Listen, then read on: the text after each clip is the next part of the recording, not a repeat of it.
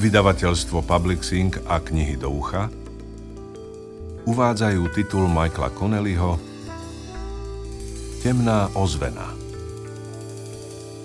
Číta Ivo Gogál.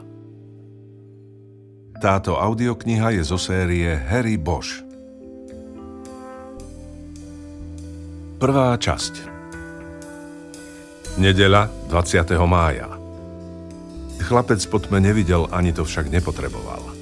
Zo skúsenosti vedel, že je to dobré. Pekné a rovné, hladké ťahy, pohyby celou rukou a jemná práca zápestia. Guľočka v spreji sa nesmie ani na okamih zastaviť. Farba nesmie stekať. Nádherné. Počul si kod spreja a cítil pohyby guľočky. Upokojovalo ho to.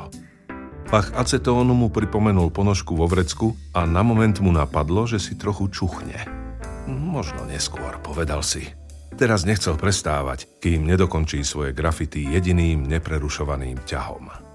Potom však predsa len zastal, lebo aj cez sikot farby začul prichádzajúce auto. Obzrel sa Nevidel však nejaké svetlo, iba strieborný odraz mesiaca na hladine nádrže a slabú žiarovku nad dverami čerpacej stanice na polceste k priehradnému múru. Ten zvuk však hovoril jasnou rečou. Blížilo sa nejaké vozidlo a znelo to ako nákladniak.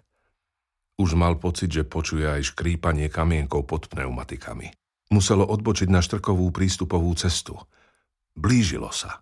Takmer tri hodiny nad ránom a niekto tam išiel – Prečo? Postavil sa a hodil sprej cez plot k hladine. Počul, ako dopadol do krovia a nie do vody, ako mal.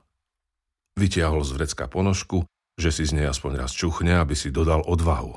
Zaboril do nej nos, zhlboka sa nadýchol výparou z riedidla, potom sa zapotácal a mimovoľne sa mu roztriasli viečka. Nakoniec zahodil cez plot aj ponožku.